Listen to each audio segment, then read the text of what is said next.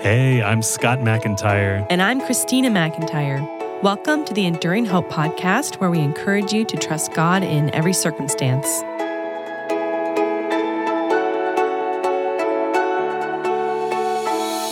Over the years, we've come across a lot of young people who've dealt with loneliness and depression, and that was before the world went crazy. People of all ages are feeling it, especially since isolation has sadly become the norm for many people around the world. Loneliness isn't just an insignificant feeling, it can really affect our physical health too. People crave connection, and separation can take a toll on their well being. And tragically, it can also contribute to life altering issues such as substance abuse and domestic abuse, Problems like these have definitely increased in the last two years. Yeah, loneliness might be felt in a number of different ways, I'm sure.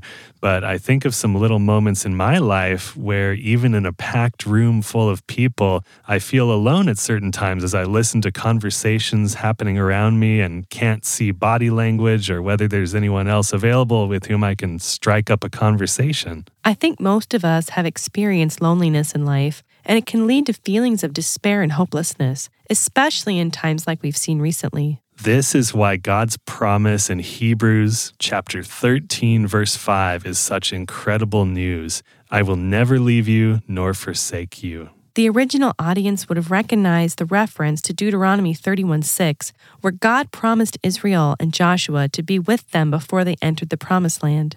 It says, "Be strong and courageous. Do not fear or be in dread of them, for it is the Lord your God who goes with you. He will not leave you or forsake you. God is universally present in person, in understanding, and in power at all times. Like many of God's actions and attributes, it's hard for us to understand this. You know, our human minds can't comprehend a God who exists outside of time, space, and matter, yet is here with us. But throughout Scripture, he promises he is near. One of Jesus' titles is Emmanuel, which means God with us. Jesus has always existed as part of the Godhead, but at the chosen time, the Father sent him to earth to be God with us in the flesh. When he died and returned to the Father, he sent the Holy Spirit to live in the hearts of those who would believe, never to leave us.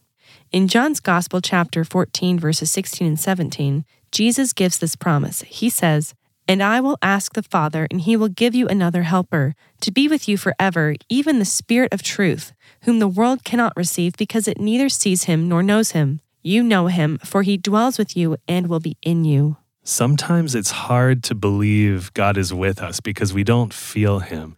That's when we need to remember what we know about him. We know from his word that he is near and that he will never leave us. We also know that he loves us and that nothing can separate us from that love. Romans chapter 8, verses 38 and 39 say, For I am sure that neither death nor life, nor angels nor rulers, nor things present nor things to come, nor powers, nor height, nor depth, nor anything else in all creation will be able to separate us from the love of God in Christ Jesus our Lord.